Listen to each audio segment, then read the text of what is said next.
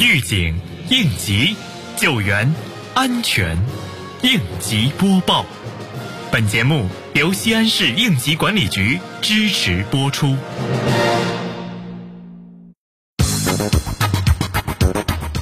近日，省委书记刘国中到蓝田县调研灾后恢复重建工作。他强调，要深入学习贯彻习近平总书记关于防汛救灾工作的重要指示和来陕考察重要讲话重要指示精神，坚持以人民为中心，加快推进灾后恢复重建，全力保障群众安全温暖过冬。同时，要下决心搞好受灾害威胁区域群众搬迁，在尊重群众意愿基础上，充分调动他们的积极性，整合各类政策，统筹各方力量，科学搞好学选址，努力从根本上让群众住得安全。日前，临潼区应急管理局组织工作人员开展危险化学品专项检查，检查了陕西中油利华能源销售有限公司临潼服务区南北加油站两家企业，重点查看：一、现场安全生产操作是否规范；二、设施设备运行状况是否良好；三、各项安全培训演练台账资料是否齐全。经检查，各企业目前安全管理状况均到位，暂无安全隐患存在。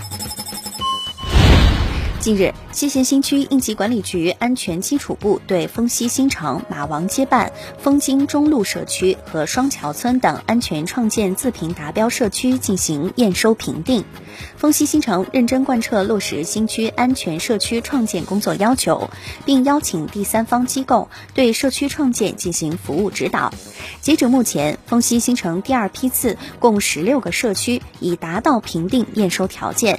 新区严格按照西咸新区安全社区创建评定标准，在充分审核各社区提交的安全社区创建工作报告和自查资料的基础上，逐个社区进行了实地验证和最终评定。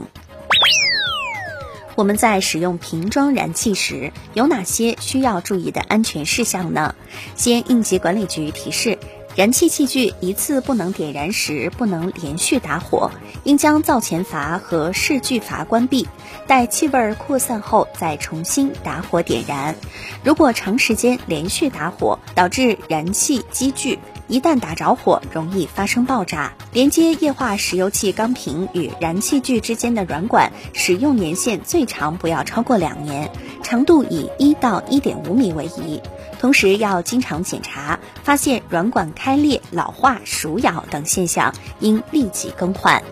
感谢收听本次应急播报，我是小陈。